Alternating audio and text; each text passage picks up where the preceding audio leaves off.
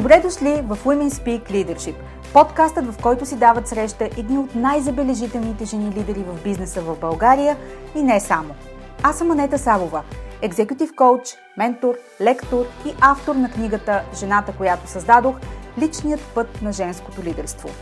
Обичам да водя дълбоки и смислени разговори с жени визионери и стратези, които задават нов тон в лидерството, бизнес успеха и управлението на промяната – Обичам да мисля различно в мащаб, да изследвам неконвенционалните решения, продукт на смели идеи и да съпровождам моите клиенти в преоткриването на тяхното следващо ниво отвъд установените норми и статукво. Слушайте нашите мастер-класове тук в подкаста и черпете вдъхновение от личния свят и уроците по пътя, споделени с менторска откровеност за вас. Женската сила в бизнеса е в лидерството, така че да започваме!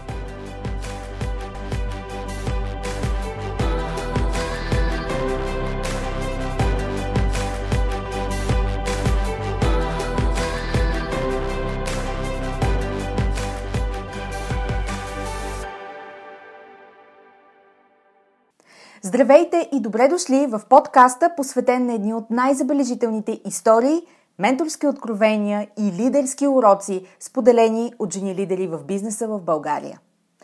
Нямам търпение да чуете днешния подкаст епизод, защото той беше огромно удоволствие за мен да бъде записан.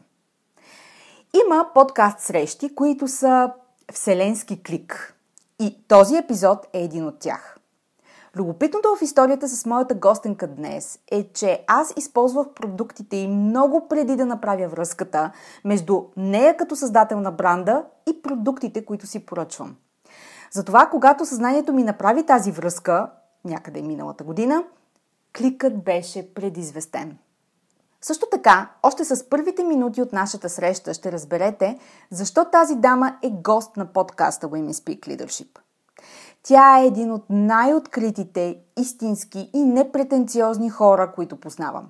И нека ви кажа, срещата с такива хора действа заземяващо, вълнуващо, подхранващо и незабравимо. Онова, което при контакт с такива личности изпитвате е като искам още от нея, искам да попивам от нея, искам да знам още. Това е харизма, която само автентичните хора носят. И не, не става дума за онази маркетингово лансирана автентичност, която дори вече е изтъркана като понятие, а за истинската такава, която се отличава само в личен контакт. Вярвайте ми, има значение и ще има все по-голямо значение, защото в нашето фалшиво време, в което преструвките и устросените публикации са ежедневие, а скоро няма и да правим разлика между човешки облик и такъв създаден от изкуствения интелект, хора като моята гостенка днес са светлина в тунела. Срещам ви с Силвия Павлова, основател на бранда Wooden Spoon и съдружник в компанията, която произвежда продуктите под този бранд. Wooden Spoon е българска марка за биокозметика, вдъхновена от идеята да предложи възможно най-чистата и истинска природна козметична грижа за бебета, деца и за нас, възрастните. В основата на всеки продукт са сурови и необработени биосертифицирани масла с билкови екстракти. Продуктите са произведени по щадяща технология за максимално запазване на естествените качества на суровините. Ако до този момент не сте знаели кои са Wooden Spoon, явно сте под скала в дълбока пещера. Не ви виня, вероятно ще се срещнем там. Обаче аз чух за тях, когато влязоха в бизнес новините с нещо много любопитно. Брандът попадна сред селектираните продукти за бебета – от Хари и Меган Маркъл, когато се роди синът им Арчи. Това е много сериозно признание, което допринесе не само за тяхната публичност, но и за израстването им като бранд. По това време аз бях под скала, защото не правех връзката между техните биокозметични продукти, които използвам, и брандът като такъв. Просто ги харесвах и ги купувах от мрежата биомагазини, където ги намирах, но не знаех, че те са те, така да се каже. Можете да си представите изненадата ми в последствие. Всеки продукт от марката е създаден с мисъл за хората и децата, които ще се докоснат до него. Затова няма компромиси с съставките или технологията на производство. Честност и тотален интегритет са две от качествата, които видях у Силвия и те директно се пренасят върху продуктите й. И в доказателство на това, което казвам, тя самата е гарант. Защото, знаете ли, на всяка опаковка, както и на сайта, има имейл за обратна връзка. Знаете ли кой го чете? Тя. Защото иска да знае директно от клиентите си каква е тяхната оценка, препоръки и критика, ако има такава. Нямам идея как успява, но тя го прави. Историята на Силвия не е история, а турба с истории, които взаимно се надграждат и допълват, за да я създадат като тази, която е тя днес. Ще чуете много от тези истории в подкаста, други си остават между нас, но нека да кажа, че всяка споделена от нея история е плътна, чиста и пропита с нейните лични ценности. А тя ги живее с цената на всичко. Ето колко автентична е Силвия и затова харизмата й не е маркетинг, тя просто е такава.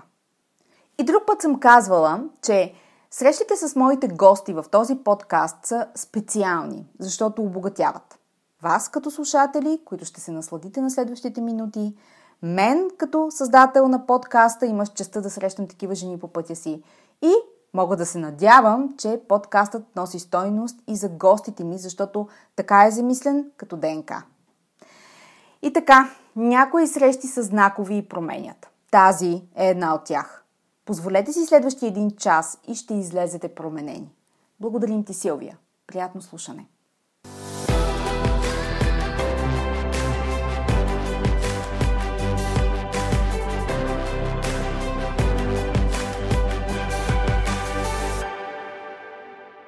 Силвия, добре дошла в подкаста за жените лидери Women Speak Leadership. Благодаря ти, че ме покани. Знаеш ли, ти си гост в подкаста, но всъщност в действителност физически аз съм гост у вас. А, обичаш ли да посрещаш гости? Аз правя най-хубавото капучино. Факт. Значи не мога да отида някъде, където да няма капучино, което точно е така, както на мен ми харесва. Така че това е най-безопасният начин да се започне един а, нов проект заедно.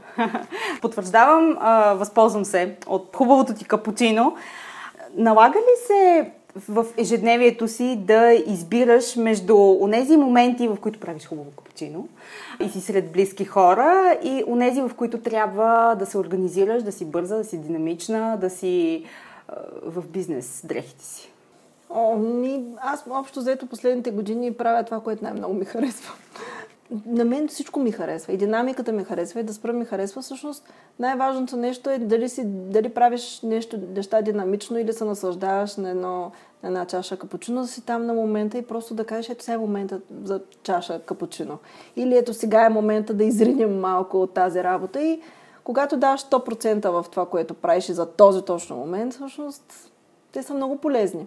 Това ли е, как да кажа, формулата, нали? Обичам всичко да е да е, да е ясното първо, второ, трето стъпките, формулите, това ли е а, формулата да си присъствена и с цялото внимание, каквото и, какъвто и да е момента, каквото и да правиш? Има, имаше една много, един много интересен разказ за двама спортисти.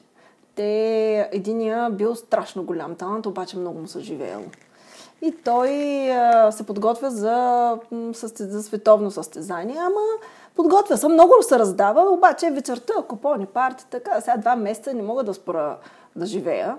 Имало един друг, който обаче нищо не го интересувал. Само единствено се вълнува от това как ще се представи на световното. И двамата завършват на второ място.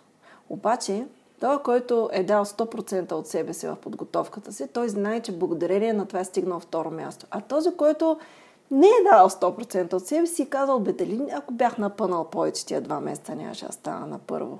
И всъщност това второ място е много неудовлетворяващо. А пък мене така са ме учили като, пораст, като подрастващо тинейджър, особено много ми говореха за това нещо, е, че във всеки един момент концентрирай се на 100% в него, за да можеш да се го изживееш. А не да живееш в следващия или в миналия. Да, нали, ни всички хора мечтаем, всички хора сме, нали си мислим за следващата екскурзия, за следващия голям проект, за нещо, което ни предстои. Обаче, когато си на момента в нещо, което разчита на твоите усилия, бъди там на 100%. Да, и най-доброто винаги произлиза от тези 100%. Предварителният ни разговор ти признах, съвсем mm. честно, че твоята откритост и непретенциозна автентичност е много запленяваща не знам дали си забелязала, но моята работа налага аз да го забелязвам, че това липсва. И ще липсва все повече в света, който ни е все по-лъскав. Кажи ми, как успя да отгледаш това в себе си, да не се стремиш преднамерено да изглеждаш, да внушаваш нещо конкретно, да си без адженда и да си толкова естествена и истинска? Не знам, аз винаги съм си мислила, че истински успех на хората е когато те успеят да съхранят себе си. Ти можеш много неща да постигаш в живота, много неща да ти се случват, обаче ти, са, ти поддаваш или се променяш или вървиш по един път, който е твоя личен път. И той е много по-важен от всичките ти други успехи, които имаш. Защото в крайна сметка приключението на, нали, на, на, на живота е как ти ще се изградиш като истински човек. И аз съм забелязала, че има едни моменти, в които хората забравят защо го работят това нещо, защо си, са решили да създадат семейство, защо са тръгнали по този път, докато, докато аз, аз много обичам всичко, което ми се случва, да го гледам малко отстрани. Да видя как нещата се раздвижват, нали, като работа, като семейство, но те, да казвам, те са, вървят в пътя си с мен, но не са моят живот. И всъщност да успееш да съхраниш себе си в целия този доста, как да кажа, меркантилен свят, е нещо, което те прави щастлив. Имаш едно човече с едно бурканче, на него пише щастие, той така си го носеше. И много хора го питаха, добре ли това, къде го намери това бурканче? И аз търся нали, точно това щастие, искам да го намеря. И човечето си казва, ми то аз сам си го създавам. Всъщност, нищо няма значение, когато не успяваш да съхраниш себе си, защото човек винаги иска повече, винаги иска още. Обаче истинското така примиреност със себе си, когато кажеш на мен това ми стига. И аз съм щастлив. От тук нататък, каквото и както иска да става, то ти използваш всичките ти успехи, които са ти в плюс, да помагаш по един или друг начин. Ама трябва да можеш да казваш, това на мен ми стига. Аз стигнах до момента, в който мога да, си, да, да бъда щастлив. Колко му трябва на един човек да бъде щастлив? Трябва децата му да са здрави, ако може нали, и той, нали, да са здрави, да можеш да сложиш хубава храна на масата, да можеш да се заровиш в планината, да ние затова и живеем близо до планината, за да сме близо с природата. Всичко останало е за мен е едно фалшиво пълнене на щастие, което всъщност не е истинското щастие. И, и затова умението да спреш за малко, да се огледаш, да видиш човека до тебе, се зарадваш как са пораснали. Ние е, с моя мъж винаги вечерно време, за един час сме винаги заедно, нямаме телевизия. Никога не сме имали телевизия в, в дома си. Гледаме някои неща, но гледаме нали, онлайн избирателно, за да не се изкушаваме това вечерта да сме на дистанционното. Ами когато децата легнат, имаме един час един с друг. Защото всеки си има път, всеки уважава пътя на другия. Ама е хубаво да си споделяш нали, тревогите ти или нещата, които искаш да постигнеш, но сме се научили да не се месим един на друг в това, което ние правим. Той уважава всичките борби, които аз имам, не се намесва в тях, не взима решения, просто, просто ми се радва. И аз по същия начин на него. Да, между другото, това ми беше интересно и исках да те попитам, тъй като сте партньори в бизнеса с мъжът и всъщност как се оцелява, когато а, той е и твой бизнес партньор и партньор в живота. Питам за една приятелка, която, примерно, така не може с нейния мъж. Защото ще се избият. Да. О, аз на, на мен не ми стига времето с него. Ние сме заедно от 2002, значи това са 21 години сме заедно. Аз не помня да сме се карали. Ние нямаме общи интереси с него. Тоест, е, нещата, които за него са важни, за мен никак. Нещата, които за мен са много важни, той ако може аз да се оправям. Mm-hmm. И нямаме за какво да се сблъскаме във фирмата, ние нямаме допирни точки в работата си. Обаче ми, ми, ми е много хубаво да го гледам. Сега имахме среща с много голяма компания заради строителството на новата ни фабрика и те са дошли за да говорят за секюритито на самата компания, като а, пет човека дойдоха с ни черни костюми, ни черни въртовръзки, седнали в... Ние нямаме конферентна зала, имаме нещо като а, диванчета, като хол. Да. Малко по-домашно ние, ние офиса. И седнали те така с въртовръзките тежко, тежко лачени И гледам моя хубавец с една тениска розова на Спънч Боб – който изварил си отгоре, отворил си отгоре черепа, изварил си мозъка и си го държи в една ръка и отдолу пише Stay Pretty.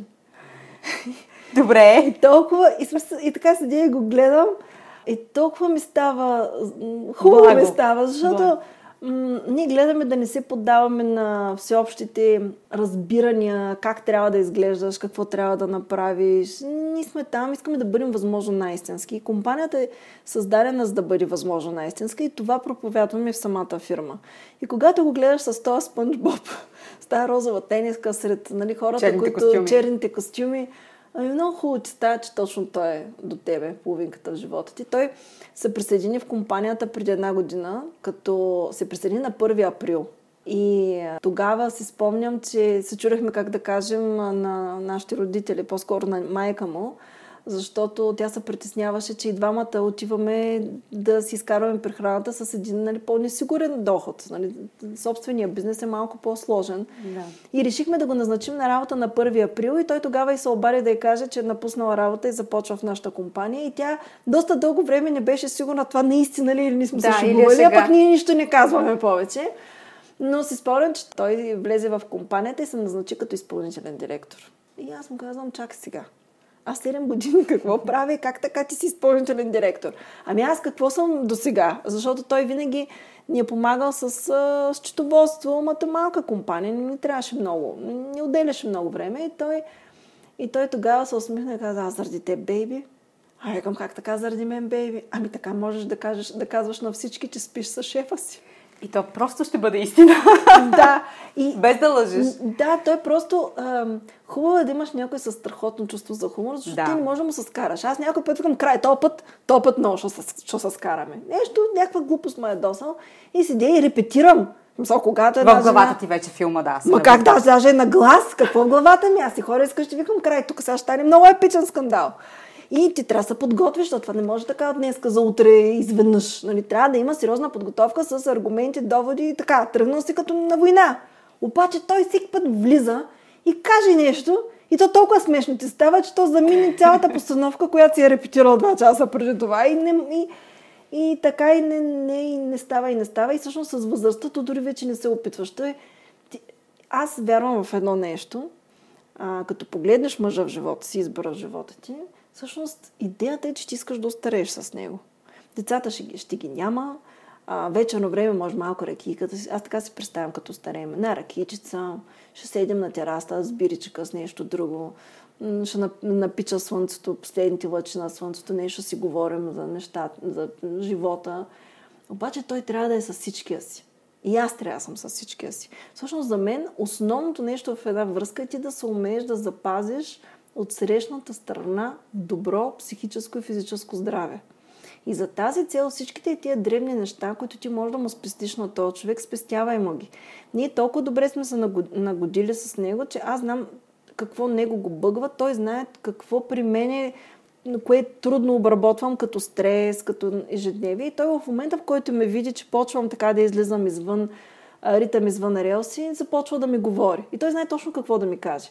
Примерно, ако някоя сделка се е провалила или сме загубили някой лев, нещо, нали, не, не съм преценила правилно, той каза, е, айде сега, това сме го загубили, голяма работа. Знаеш, още колко ще загубим, това няма какво да го мислиш, ще се ядват нови проекти, концентрирай се върху тях, хич, да не, хич нали, да не го не се фиксира върху това нещо и почва говори, говори, а пък аз виждам неговите и почвам аз нали, да му говоря. Идеята е не да му кажеш, ти сега тук що го сбърка, защото той процеса на работа и това, което ние се опитваме да направим и семейство, което се опитваме да изградим, то е хубаво да го преживяваш, ама хубаво е да го преживяваш с щастливи чувства. Не, не да се измъчваш, да фокусираш все- всеки един проблем. Защото наистина в един момент хората те прегарят. И основният, според мен, стремеж на съвременното поколение е да се научи да има културата да съхранява себе си. Като психика, като, като всичко и да си казва, абе, голяма работа, че е станала грешка. Ще го правим. И да ни оправи майната му. Ще дойде следващия проект. Да. И следващия проект, само че този следващ проект няма да дойде, ако ние не сме с главата си наред. И понеже ние това нещо го знаем, аз много искам с този човек да си остаре и много искам той, той да е дълги години с мен. Правя всичко възможно и според мен това е основното нещо една двойка, която трябва да направи, да съхрани другарчето до себе си. За да може, било, било той с бастунче и шеас и няколко сменени стави, ама да докоцука до тая тераса да си сложи там чашката, коняче ли ще, ракийка ли ще, няма значение, биричка ли ще или нещо безалкохолно, защото доктора казал, че вече черния дроб е в стачка. Няма значение, ама да си седне до бабата, до дядото и да си каже, ей, гледай колко неща преживяхме заедно. И, и, към, и за, за да се стремиш към това цялото нещо, ти трябва да имаш културата на живота. Ефективно подкаста може да приключи само с това, само с отговор на този въпрос. Но, Но. А, аз имам още около хиляда други. Mm-hmm. Ще ги посъбера, защото искам да те питам и нещо друго.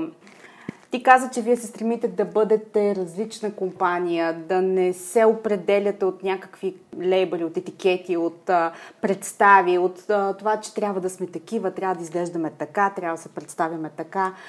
Кажи ми, какво ти коства да сте честна компания и да, отсто, да отстояваш тази позиция за себе си на пазара? Нищо не ми коства. То само позитив, позитивизъм има към това нещо. Защото хората искат някой, който да мисли за тях. И обратната връзка, няма нищо по-зареждащо от обратната връзка на хора, които оценяват това, което ти се опитваш да направиш и те разбират колко е трудно. Никъде нищо не ми коства. Напротив, а, ние виждаме хората как работят за нас. Аз виждам служителите по какъв начин. Това е съвсем различна атмосферата на работа. Ние да напусне някой в нашата компания, това е някаква голяма форс-мажорна ситуация и то е свързано, я някой се е преместил някъде другаде или нещо друго се е случило в личния живот, но не е защото имаме някакъв да. нещо се е случило при нас. Но то е много важно. Да, това, което говорихме за семейството, ти е важно в компанията. Аз ако 8 часа съм на място, където хората не се чувстват щастливи и го виждам как много натоварва.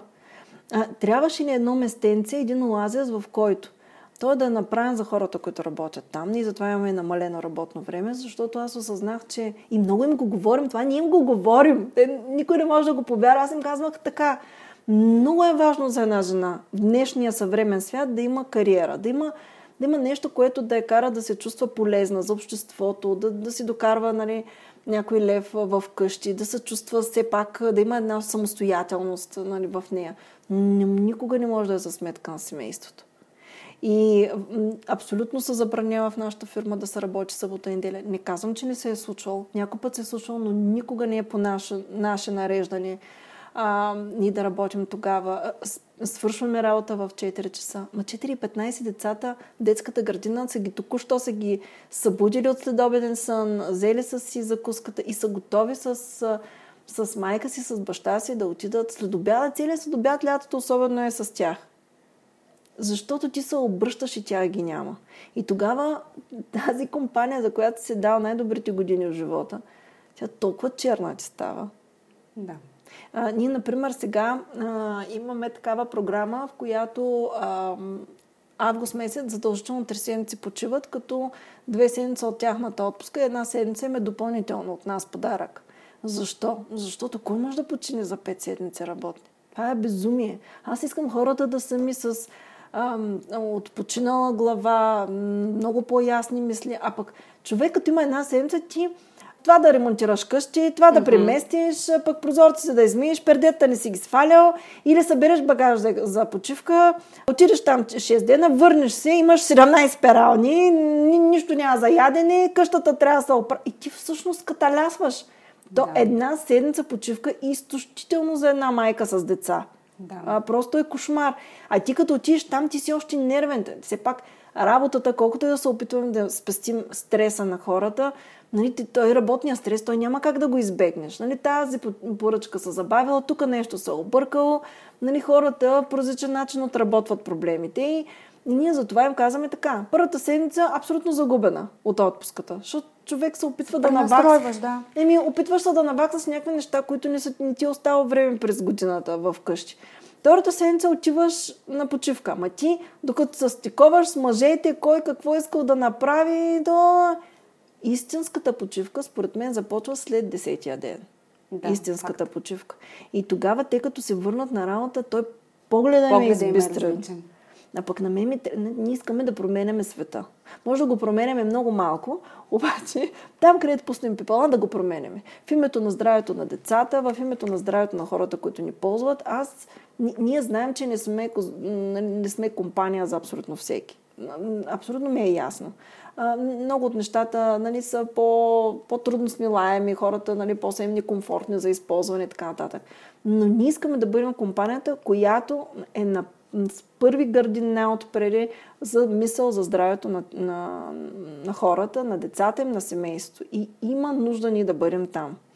Тоест, за да можем да правим това, което ние правим в днешната среда, в която а, всичко е изключително свързано с пари, печалби и всякакви нали, други работи, ние трябва много хитро и с много иновации да успеем да наложим себе си. Защото за да можеш да направиш една натурална козметика да работи, там се иска много акъл. Хората казват така, аз много искам натурални неща, но те не работят. Ми няма как да работят, защото в процеса на изработка на всичките тези неща, те се, из, те се избиват. Всичко хубаво в тях, да ги запазиш до, до крайния клиент е голям майсторлък. И за това ми трябва много сериозен екип от хора, които са им чисти, мисли, така ума им е продухан. Бистър, да. да. Бистър, а за, и за това в нашата компания е задължително. Не ме интересува, ако щат нищо да не правят. Три седмици. Обаче те няма да работят. За да могат да рестартират и ние да почнем новата година.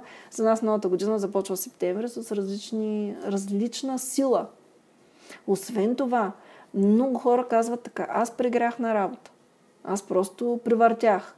Ами не искам моите хора да го казват. Да, не искаш да си компанията, в която това се случва. Не, не, не искам. Искам тези хора да са до нас, до пенсиониране, както ни замайтапим, но а, те, те са велики екип на нашата компания и аз много се гордея всичко, което те постигат. Ама много. О, някой път, като се събираме на такива на тимбилдинг или заедно, просто е така, като се отдалечиш и просто ги погледнеш.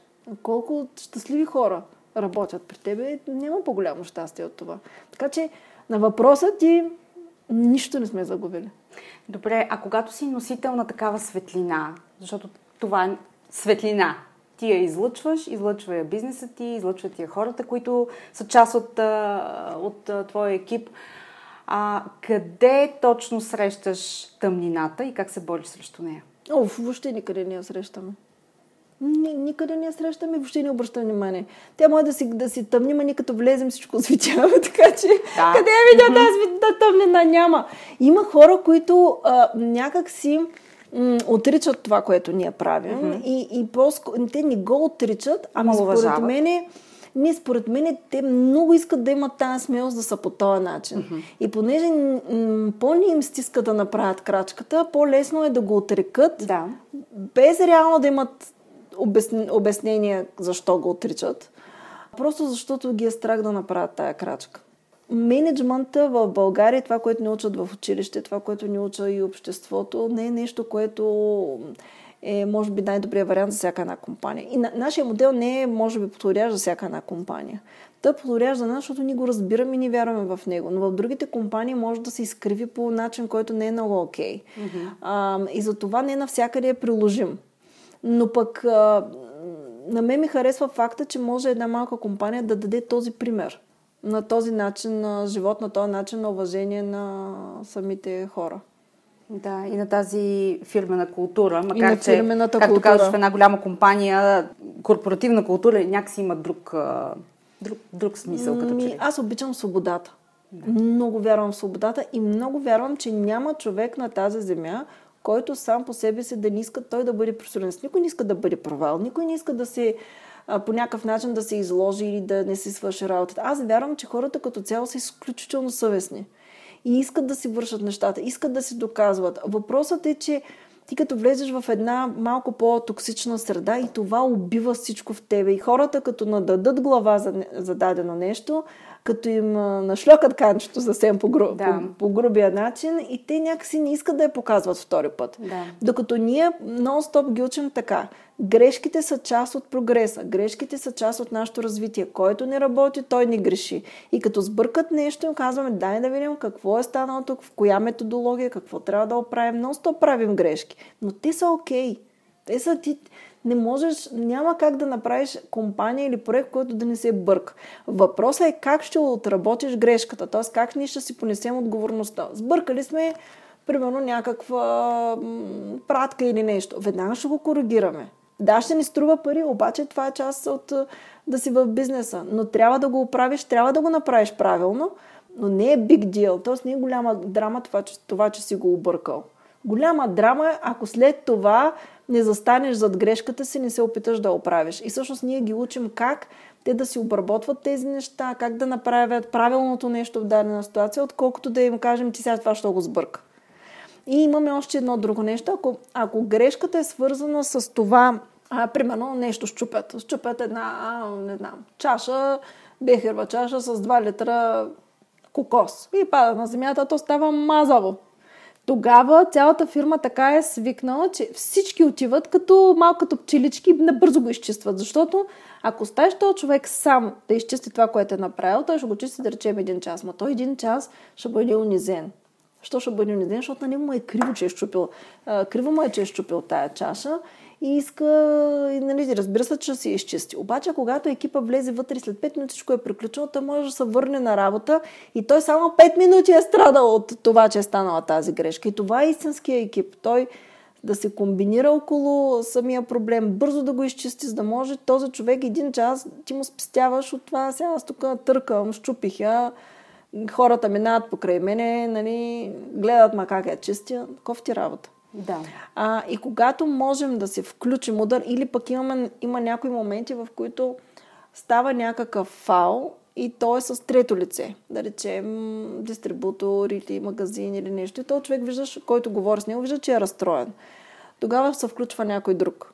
Просто махаме го от, от комуникацията на момента. Заради това да му спестим, да му спестим той нали, да влиза в по-обяснителни форми. Това, е, можем ли да спестим стрес? Задължително го спестяваме. Защото пък не всеки гледа на този проблем личностно. Да. И той по-лесно ще го обработи, отколкото този, който е много вътре в това цялото да, нещо. и ще се стигне до решение в крайна сметка. Разкажи ми, моля те, за тайната съставка в твоя визионерски подход, наречена женска злоба. О, женската злоба много силна, много голяма мощ има. Женската злоба е причината ни да направим компанията и да пуснем много продукти на пазара. Защото... Разкажи ми историята около това. Ами защото историята е, че когато на мен ми се родиха децата, аз почнах много се интересувам всъщност какво се слага в козметиката за деца и си казах, ма как може такова нещо? Аз много се досах на пазара тогава. Направих няколко опита да променя а, да променя съставки, козметика, да пуснем масови продукти към други компании, които да са малко по-екологично настроени. Много ми се смееха на това решение. И аз съм казал, добре, защо не се опитаме да направим чисти продукти с, само с хубави съставки, без да ги разреждаме с вода, без да слагаме вътре. Аз бях абсолютно ужасена, че примерно за деца, които имат атопичен на кожа, имат рани по кожата си, в продуктите им, за да могат да ги разредят с вода и те трябва след това да ги консервират. Обаче, за да могат да ги консервират, трябва да им смъкнат pH. Например, на 5. Между 5 и 5,5 трябва да бъде. За да може да работи консервант. И те трябва да сложат лимонена киселина или млечна киселина. И сега кажете ми на едни арани детски да му сложиш лимонена киселина тези деца масово ми казват, че тези деца като ги мажат, пищят, те като видят крема и се ужасяват, що? Защото някой е решил да разреди една съставка с вода, да му сложи 80%, 85% вода и 15% нещо, защото горе, което става, за да може да продава огромни обеми на... Между другото, въобще не са ниски и там цените. И си казахме, това нещо не, не може да продължава така. Ма трябва да има един, който да влезе в кожата на тези деца и да каже, чакай малко. Няма пък да ги разгреждам. Няма да ги разреждам, няма да слагам лимонена киселина. Може ли на едно дете, което е с отворени рани, да имаш сутрин, обед и вечер да го мажеш с нещо, което съдържа лимон? Еми, нека да пробва някой възрастен да види какво е. Ама за, тия, за, за тези дечица трябва някой да помисли. И понеже аз много са бяха досала и си казах, парите не са всичко. Ние никога не сме искали да ставаме голяма компания. Моята първа лаборатория беше 35 квадрата, двама човека бяхме вътре. И си бъркахме разни неща и бяхме супер щастливи. Основната задача, която ми е на мен и тайната съставка и тайната злоба е толкова да е силна злобата в мен, че аз до последно да не си дам това, заради което ние сме създали компанията. Точно ответен удар на цялата а, козметична индустрия, която поставя парите на масата и печалбите, но не и всъщност хората. И, и тя надържи до ден днешен. Няма, значи, докато ние седим прави, ще има альтернатива. И, и това ни кара все повече и повече ние да искаме да, да създаваме альтернативни решения, да даваме варианти на хората, за да може да кажем, ето, видяхте ли, има компании, които слагат на първо място хората и могат да бъдат успешни и могат да съществуват и вече 8 година го доказваме. И това е част от чистата женска злоба. А, и освен това, това, че се случва, не е само да изглежда, че поставяш а, хората на първо място, защото всъщност това е един от най-големите проблеми от тук на сетне, така наречения greenwashing, в който всичко изглежда, че се прави в името на екологично съобразни цели или хората, или дори служителите в една компания, но всъщност е просто една кампания. И отличаването между тези компании, които наистина го правят, тези работодатели, които наистина го правят и всъщност не изглеждат просто, че го правят и останалите, които ще бъдат повече. Ти си наясно с това, че другите са повече. Аз мисля, че те хората го усещат. Има, да. има много голяма интуиция. Човек има много голяма интуиция. Те си ги усещат тези неща. Ние дори не трябва да се напрягаме. Ние имаме страшно много кампании, които абсолютно никъде не се обявяват. Mm-hmm. И, и те са кампании, които са си наши лични мисии.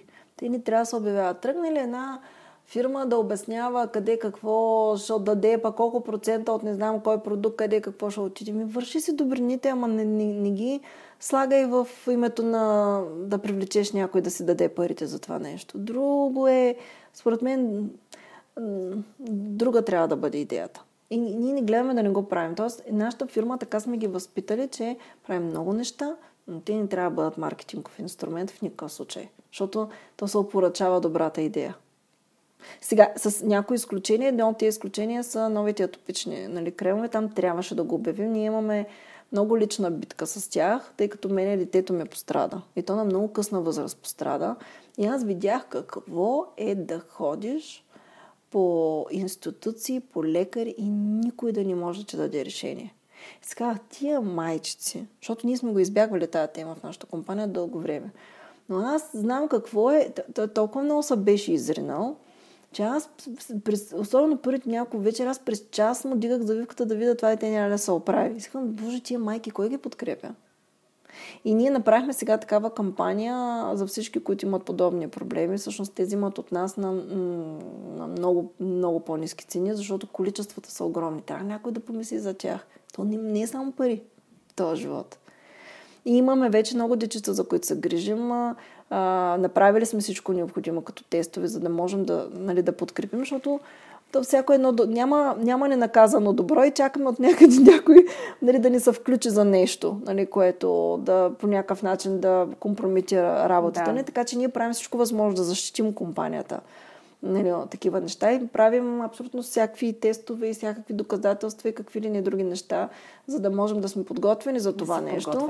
Да. Нали, и в, в крайна сметка нашата задача е да ни има на пазара, за да, защото ако ни няма, ние всъщност проваляме това, което сме обещали нали, на, на, на много хора.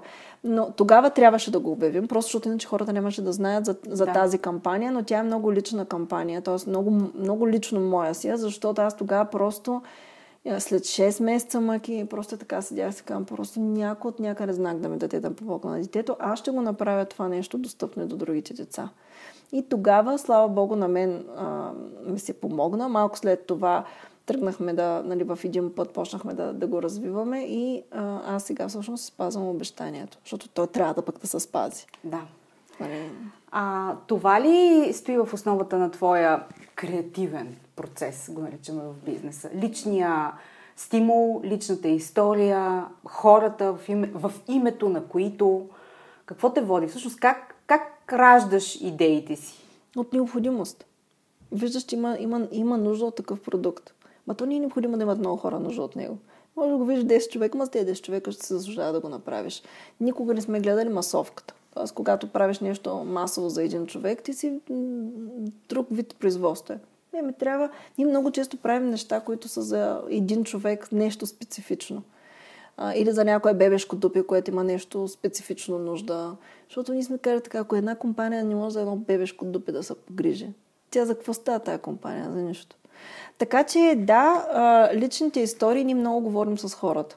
Много говорим с хората, много ги слушаме и се опитваме да помогнем. Не може да помогнем на всички, но ни е достатъчно някъде да сме постигнали с това, което работим. То няма нищо по-хубаво от това да знаеш, че 12-те часа, които аз прекарвам на работа всеки ден, е, са отишли за нещо, в което, което е помогнало на някой.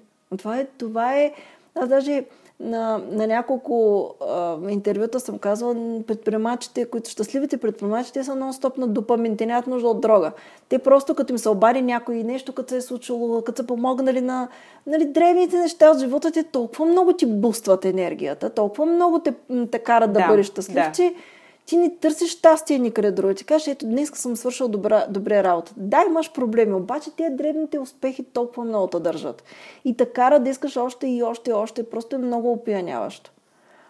Това точно усещане. Освен това, ние така си го направихме, че а, да можем да си позволим да работим с много интересни доставчици, с а, страхотни харти използваме, италиански неща. Тоест, Малко е като хоби го гледаме.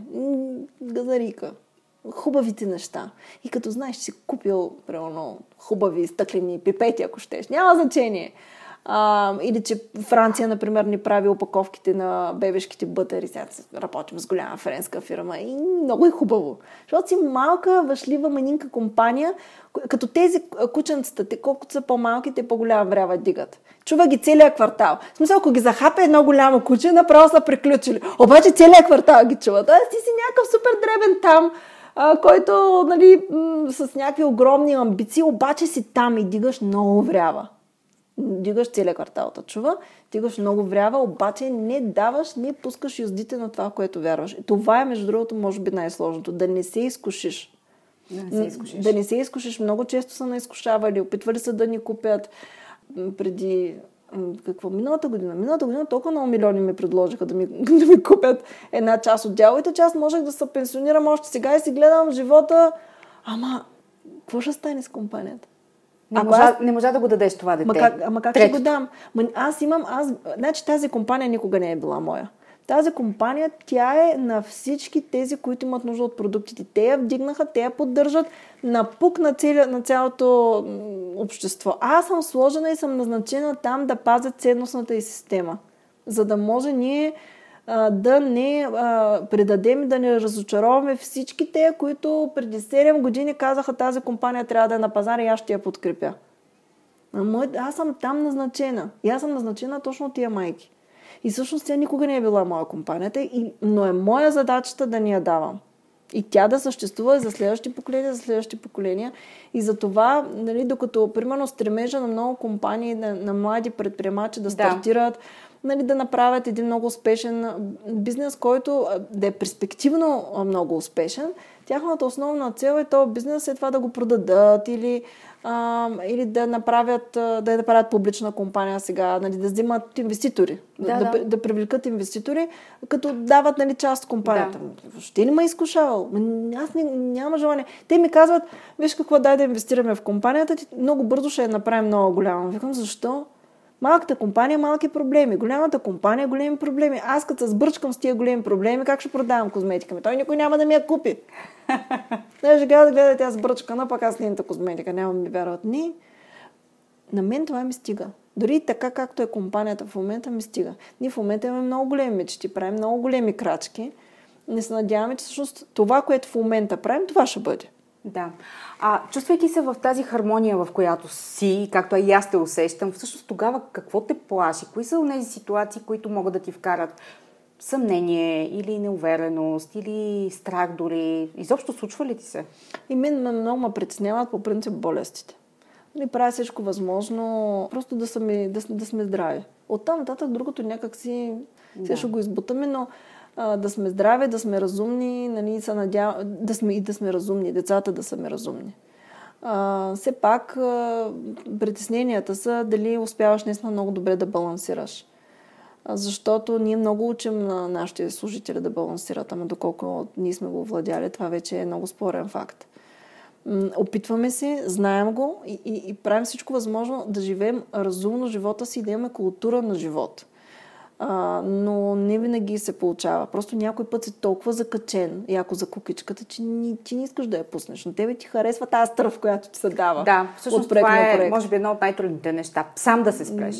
Еми да, много е трудно. Аз просто, особено като заровя в някакъв проект, аз мога да седя дни и да се опитвам да го раз... Да Появява ли се тогава мъжът ти да натисне копчето, защото знае, че А, да, беше го натисне, нали ще стане тук атомна бомба. Не, как? Нищо не пипа. Копчета се натиска. Голям, голям риск. Ами не, той се опитва с нещо друго да ме изкуши. Тоест никога няма да ме спре. Ние, ние уважаваме личните си пространства и личните си решения. Ако аз искам да си струша главата на нещо, той ще ме остави. ще те остави. Да. да, защото това си е моя път и това си е неща, които аз трябва да си отработя. Например, може да сготви вечеря. Той не готви много често, но примерно сега, ако наистина е много тежка ситуацията, ще сготви нещо, ще ме донесе някакви цветя, ще ме изкуши с някакви други неща да правим. И За да те да, отвлече ме, като за да ме отвлече като внимание. И, но, но няма да... Маля, как ще ме натисне копчето, аз ще полудея. Какво научи за себе си през а, тези години? И като жена с бизнес, и, и като жена? За себе си какво научих? Ми, нищо. Аз себе си много не се фокусирам. Аз единственото, което научих е, че всъщност можеш да си много щастлив и в много проблеми. Да имаш много проблеми, пак си много щастлив. Това може би е нещо, което научих и че аз съм наистина ли откачен оптимистик, оптимистичен човек. Страшна откачалка. Просто каквото и да се случи, аз като се, дори да се разболея, да ми текне носа, викам, ей, явно някой е преценил, че имам нужда от почивка, сега ще наваксам с някой друг филм или с нещо. Приемаме, научили сме, научила съм се и, ам, и разбрах, че мога да съществувам в много стресиращ живот и всяка, всеки един проблем някак си да минава през призмата, е, дай сега какво ще научим този път. Или бе, да си почилим малко. Или ме, то така трябва да стане. И аз, понеже нямам, аз имам няколко образования, обаче нямам завършен магистър, който е BBA магистър, тъй като когато завърших бакалавъра, трябваше 7 години да работя, за да могат да ме приемат в магистърската степен. И това много ми е, ми е пречило. Обаче сега, хем то ми пречи, хем, хем ме дразня, че губим няколко пари, няколко, някой път пари от проекти и си казвам така, а, ама гледай, всъщност аз ме, колко пари ще да ми излезе да запиша магистър в училището, в което исках? Толкова. А, ме аз не съм загубила и 5% от това нещо и всъщност аз в момента си карам магистъра в на полето, както Работейки, се казва. да. Работейки. И, и, и двата проблема бързо ги неутрализирам. Така си говоря. Просто защото ам, много критика има в днешния свят. Жените получават много критика. И може би за това и те така обичат да си говорят с мен, защото пък аз не приемам критиката върху тях. Те като ми кажат нещо и аз почвам да им говоря. А критика върху себе си? Или самокритика? Ами аз, Тормози ли аз се самоиронизирам. Ами не, то ми е смешно, като сбъркам нещо много смешно става. Защото едно време моята баба, тя ми казваше така, ех, като чедо, чедо, понякога на 100 вишисти им трябва един прост да ги води. А пък аз, нали, нали Защото нямаш магистърска степен. Нямам магистър, значи аз съм от простите. И другото, което ми казваше, а, тя ми казваше, ей, дядо, ти имаше страхотно качество. Как те пък никой не го наследи в цялата фамилия?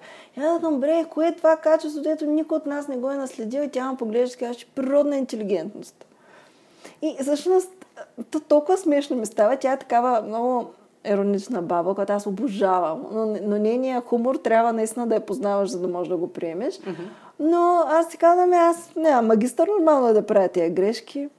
А, и като ме критикуват, а, всъщност за мен човек, който критикува е човек, който не е щастлив със себе си. Хората, когато са щастливи със себе си, те правят всичко възможно да помогнат на човека от среща да намери щастието, а не да го фокусират върху проблемите му.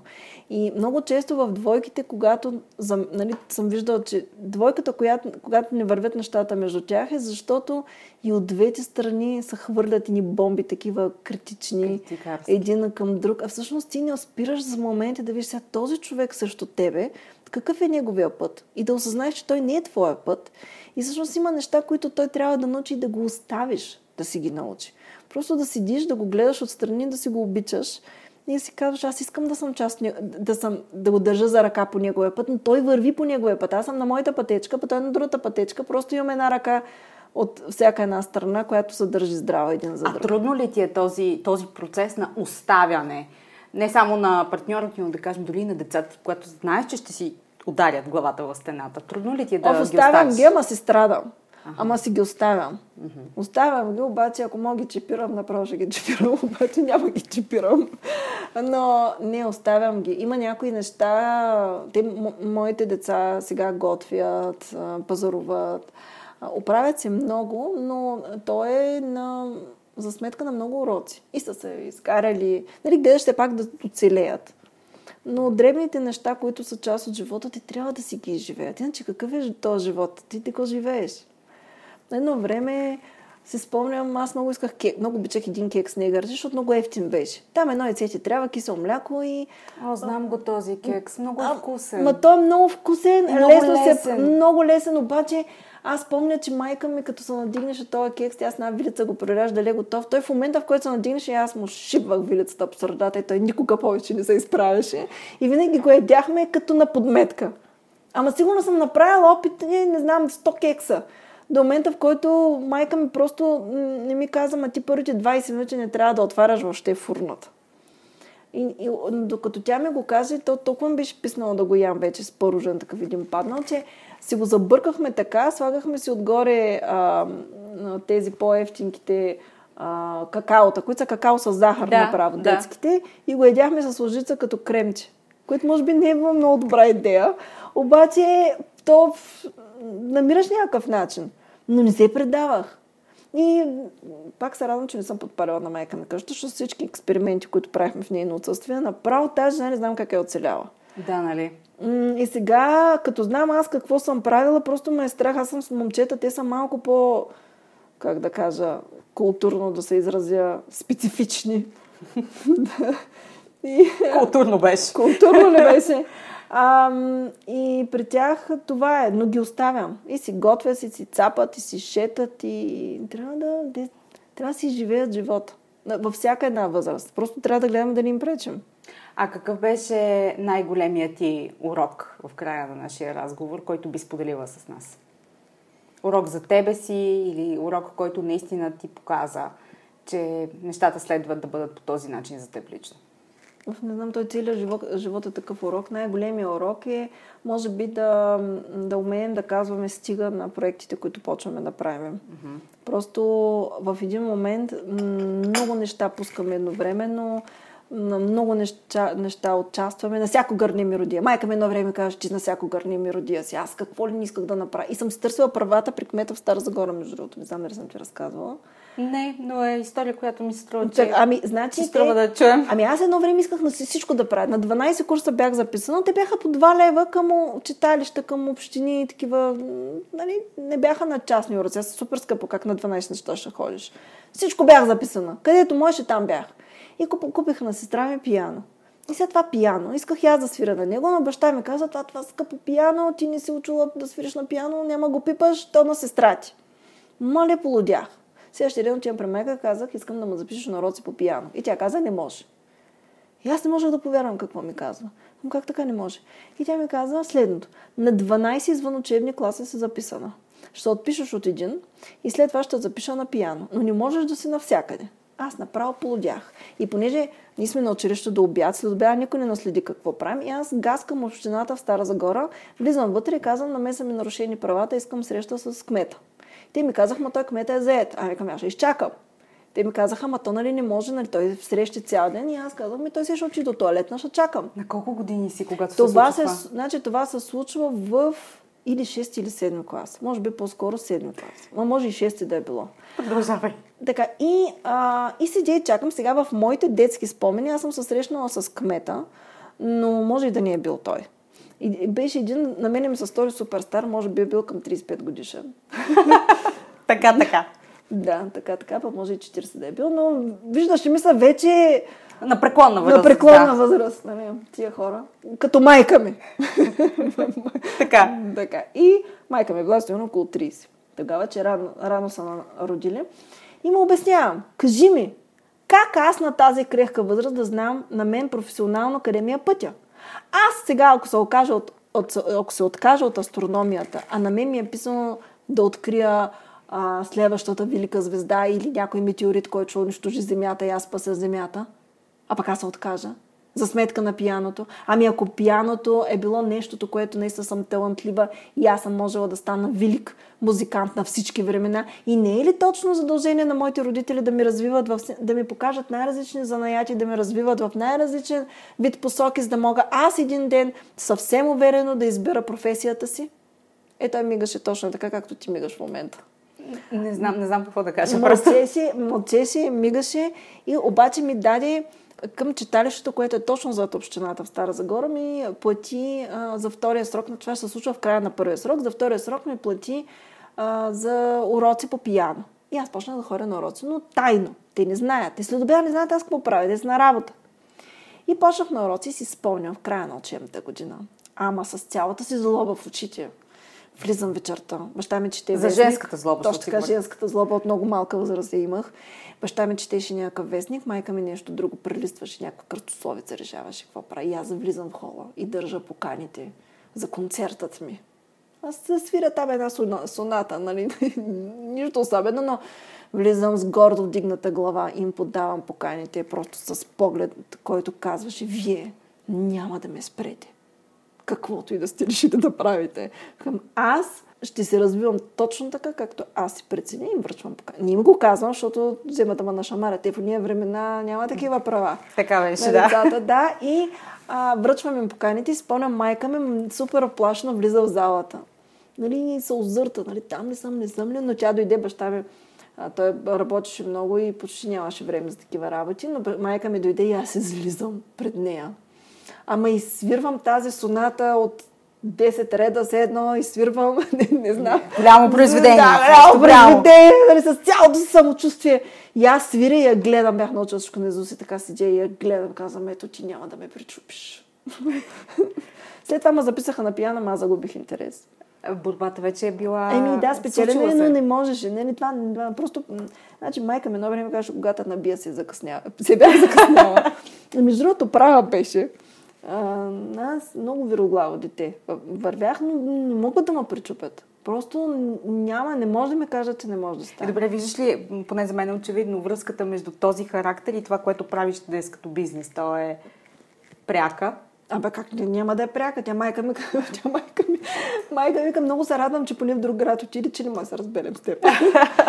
Нали, но... Щеше да ви е тясно Стара Загора. Да, ама аз понеже да наистина а, това, което казва баба вече на всеки 100 висши систем трябва един прост да ги води, аз по принцип съм с, с, с сравнително слаба обща култура. И географията ми беше слаба, и, и, и историята. Майка ми, като имах някакъв тест в училище, ходеше пали свещи в църквата, барем една тройка изкарам защото пък езиците не ми вървяха. На мен най-много ми вървеше математиката. Тоест тези науки, които са чисто мъжките науки, много да. ми вървяха. Физика, химия, обаче география, история. Ей, толкова съм страдала от тези неща. И само и само да правя напук на майка ми, аз учих в Париж в началото първата година и после реших да отида за един семестър в Мексико. Спечелих едно състезание по, по математика и ме пратиха в Мексико. Майка ми каза, добре, защо Мексико? Това се, че опитвам се да отида на другия край на света да, от тях. Максимално да е далеч, далеч Въпреки, че това са едни от най-родителите, които са ми дали най-много свобода от всички родители, които аз помня. Но там наистина свободно растяхме. А, и аз си казах на майка, омръзна ми големия град. А Мексико, мисля, че е топ две най-големи градове в света. И тя тогава каже, ох, простото ми момиче, добре, че поне си хубава. Защото, просто този акъл твоя, нали, няма. Но пък е, е, аз съм забелязала, че когато човек нещо не знае, той има, има един друг такъв лав, човек работи това, което не разбира. Mm-hmm. А, защото когато си прекалено навътре в определените науки, ти само слагаш спирачка, знайки, че това не може да стане. Пък когато напъваш и въобще не ти е ясно, ще стане или да, няма да, да стане, ти си напъв... Аз съм като тези, които са типичния вол в полето, яко опъвам издите, мен не ме е страх много да работя. Нали, не работя толкова умно, колкото работя мус- мускули. И не ми пречи да иззура полето. Просто имам достатъчно енергия за това нещо и не ме спира. И, и на, на фирмата на толкова много, толкова много продукти, толкова пъти сме чували, това няма как да стане, това няма как да стане. А направо викам, не би ли омръзна да ми го разпазвате, че не може да стане? Ето, значи, аз мисля, става. че в момента, в който някой каже, това няма как да стане. Направо откачам. Значи, а, това а, като на коридата. М, Размахане червения, а, червената кърпа пред теб и ти си така. Дай, мой мъж излезе от стаята за по-сигурно. Той просто, той просто, да. Умен мъж научил се. Накрая на нашия разговор, защото трябва да направим сериал с теб. Така. Много серии трябват, според мен. Аз вече имам сценарий, ще го препратя. Моля ти се, да, защото не ми стига нашия разговор до тук. Има ли нещо, което не знаем за теб, обаче би искала да ни го споделиш? Аз много обичам да градинарствам и да опиша книги. Имам издадена книга. Много обичам да готвя. Ма много. Значи, тези неща, които много обичам, искам да има хора край мен и аз да готвя в казани. Искам да правя лютеница, искам да правя лютеница с 100 кила чушки и да работя на чушкопеци. Искам да ми подарят чушкопеци, ама 10. От те, които са по 3. И да, и да е някакво супер мега напрежение, да ни изгориш някоя друга, да ни я забравиш. Тоест, все едно, разбираш, с, с Да менажираш а, чушкопеците. да, с всяка ръка по една от тия, дето са такивата пръчки, искам да ме сложат на една голяма тераса с много чушки.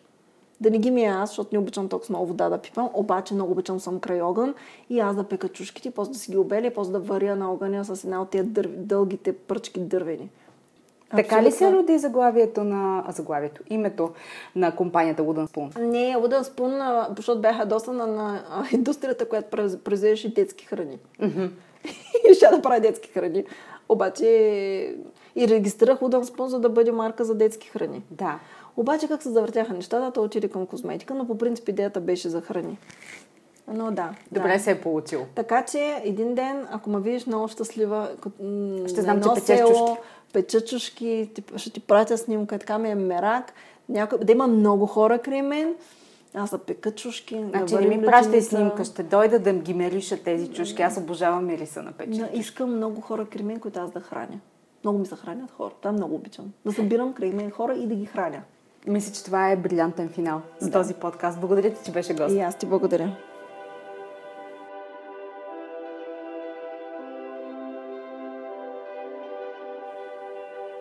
Благодаря ви, че бяхте част от днешния епизод.